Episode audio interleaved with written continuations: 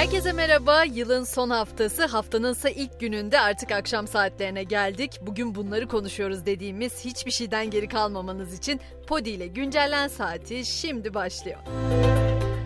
Asgari ücret zammının açıklanmasının hemen ardından daha zamlı maaş ceplere girmeden marketlerde etiketler değişmeye başlamıştı hatırlarsınız mutlaka. Ticaret Bakanı Muş bugün en fazla şubeye sahip 4 zincir marketin genel müdürleriyle bir araya geldi. Bakan Muş asgari ücret zammı sonrası fahiş fiyatlarla ilgili uyarı yaptı.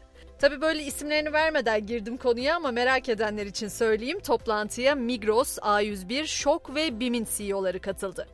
Marketlere yapılan zamlar kadar 2023 yılı trafik cezaları da cep yakacak gibi görünüyor. Yeniden değerleme oranının %112,9 olarak belirlenmesiyle birlikte 2023 yılında trafik cezaları da belli oldu. Buna göre en yüksek ceza 20.977 lirayla uyuşturucu ve uyarıcı madde etkisinde araç kullanmaya kesilecek. Drift atmanın cezası ise 2023'te 20.342 lira olacak. Kırmızı ışıkta geçmekse 951 liraya yükselecek. Ben hiç trafikle, cezalarla uğraşmayayım derseniz o zaman alternatif olarak toplu taşımayı kullanmanız gerekiyor tabi. Bu anlamda da güzel bir haberim var. Ulaştırma ve Altyapı Bakanı Kara İsmailoğlu, Halkalı İstanbul Havalimanı metro hattı projesinin %87'sinin tamamlandığını açıkladı. Günde 600 bin yolcu taşıyacak bu hat ve hattın devreye girmesiyle Arnavutköy ile Beşiktaş arasında seyahat 36 dakikaya inecek. Yeni yıl gelmeden bir de hatırlatmam var. Evcil hayvanlara mikroçip takma zorunluluğu 31 Aralık'ta sona erecek. 1 Ocağı kadar evcil kedi ve köpeklere çip taktırmayan hayvan sahiplerine 3642 lira para cezası uygulanacak. Hayvan sahipleri il müdürlüklerinde yoğunluk oluşturmuş durumda. Veteriner hekimler ise mikroçip ve pasaportlarda tedarik sorunu olduğu için ek süre istiyor. Gelelim bugünün ekonomi haberlerine. Türkiye'de en çok aratılan kavramdı biliyorsunuz TL dolar paritesi. İşte o paritede neler oluyor derseniz yılın son haftasında dolar zirveyi gördü. Piyasalar yılın son haftasında rekor yeniledi. Sabah saatlerinde 18.83 lirayı aşarak tüm zamanların en yüksek seviyesine çıktı dolar. Şu sıralarda ise 18.71 liradan işlem görüyor. Euro içinse psikolojik sınırda demek istemiyorum ama gerçekten 20 lira seviyesinin hemen altında şu anda. Yeni yıldan, zamlardan o kadar çok söz ettim ki güzel kısmını, kutlama kısmını es geçiyordum az daha.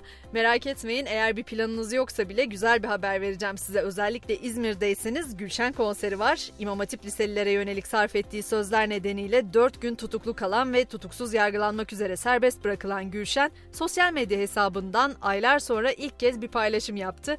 Şarkıcı yılbaşında İzmir'deki Gündoğdu Meydanı'nda halk konseri vereceğini açıkladı. Şimdi artık biraz sınırlarımızın ötesine gidelim ve dünyada neler olup bittiğine bakalım. Sırbistan'da bir tren kazası yaşandı ve o kaza amonyak sızıntısına yol açtı. 50'den fazla kişi zehirlenme nedeniyle hastaneye kaldırıldı. Amonyak havaya ve Nişava nehrine karıştı. Otoyol ve kazanın gerçekleştiği bölgedeki okullarsa kapatıldı. Biraz daha uzağa Amerika'ya gittiğimizde dondurucu kar fırtınası var biliyorsunuz orada nesilde bir görülebilecek olarak adlandırılıyor bu fırtına. O fırtınada da can kaybı artıyor. Nüfusun %60'ı fırtınanın etkisi altında ve 41 kişi hayatını kaybetti. Milyonlarca kişi elektriksiz kaldı, binlerce uçuş iptal edildi. 50 eyaletin tamamında hava sıcaklığı eksi değerlerde hatta bazı bölgelerde termometrelerin eksi 25'i gösterdiği belirtiliyor.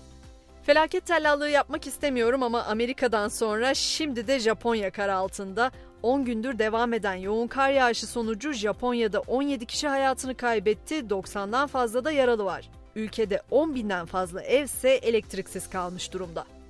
Şimdi uzun süredir kadın hakları ile ilgili konuşuyoruz. Özellikle Afganistan'da kadınların okumasının yasaklanmasının ardından Taliban ülkedeki yerel veya yabancı sivil toplum kuruluşlarının kadın personel çalıştırmasını askıya aldı. Karar sonrası 3 STK ülkedeki faaliyetlerini durdurdu. Özellikle İran ve Afganistan'da kadın hakları ileri taşınacağına sürekli geriye gidiyor biliyorsunuz ve bu tür haberlerin ardından aşamalı olarak modernleşme sürecine giren Suudi Arabistan'dan gelen haberse dikkat çekti. Geçen yıllarda çarşaf giyme zorunluluğu kalkmıştı ülkede. Yeni karara göre ise kız öğrencilerin kara çarşafla sınavlara girmeleri yasaklandı. Peki nasıl olacak derseniz Suudi Arabistan'da kız öğrenciler artık okul üniforması giyecek. Bir de size hepimizi yakından ilgilendiren bir araştırmadan söz edeceğim.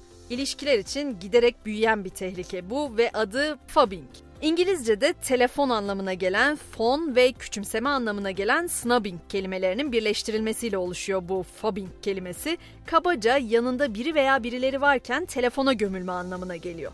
Ve günden güne daha fazla tartışılır hale geliyor bu. Çünkü araştırmalar ortalama bir insanın her gün 3 saat 23 dakikasını telefon başında geçirdiğini gösteriyor ki bu da yılda yaklaşık 50 güne denk geliyor.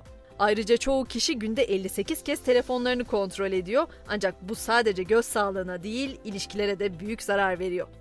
Spora geçmeden önce ağız tadıyla bitirelim diyorum gündemi. Taste Atlas'ın yaptığı araştırmaya göre dünyanın en iyi mutfakları belirlendi. İlk sırada yer almamızı bekledim ben de sizin gibi ama ilk sırada İtalya mutfağı yer alıyor. Türkiye ise yine listenin başlarında sayılabilir. 7. sırada yer alıyoruz. Spor dünyasına Cristiano Ronaldo'nun o kırmızı kurdeleli arabasıyla başlamak istiyorum. Cristiano Ronaldo'nun eşi Georgina Rodriguez ünlü yıldıza yeni yıl hediyesi olarak lüks bir araba aldı. Otomobil koleksiyonu olduğu biliniyor Ronaldo'nun ve yeni aracının Türkiye satış fiyatı ise tam 28 milyon lira. Noktalarken de potadaki derbiye bakalım. Basketbol Süper Ligi'nde 12. hafta bu akşam Fenerbahçe Anadolu Efes derbisiyle tamamlanacak. Bu maçın başlama saati de 19 olacak diyorum ve böylece akşam güncellenmemizi noktalıyorum. Yarın sabah 7'de tekrar görüşünceye kadar herkese mutlu akşamlar.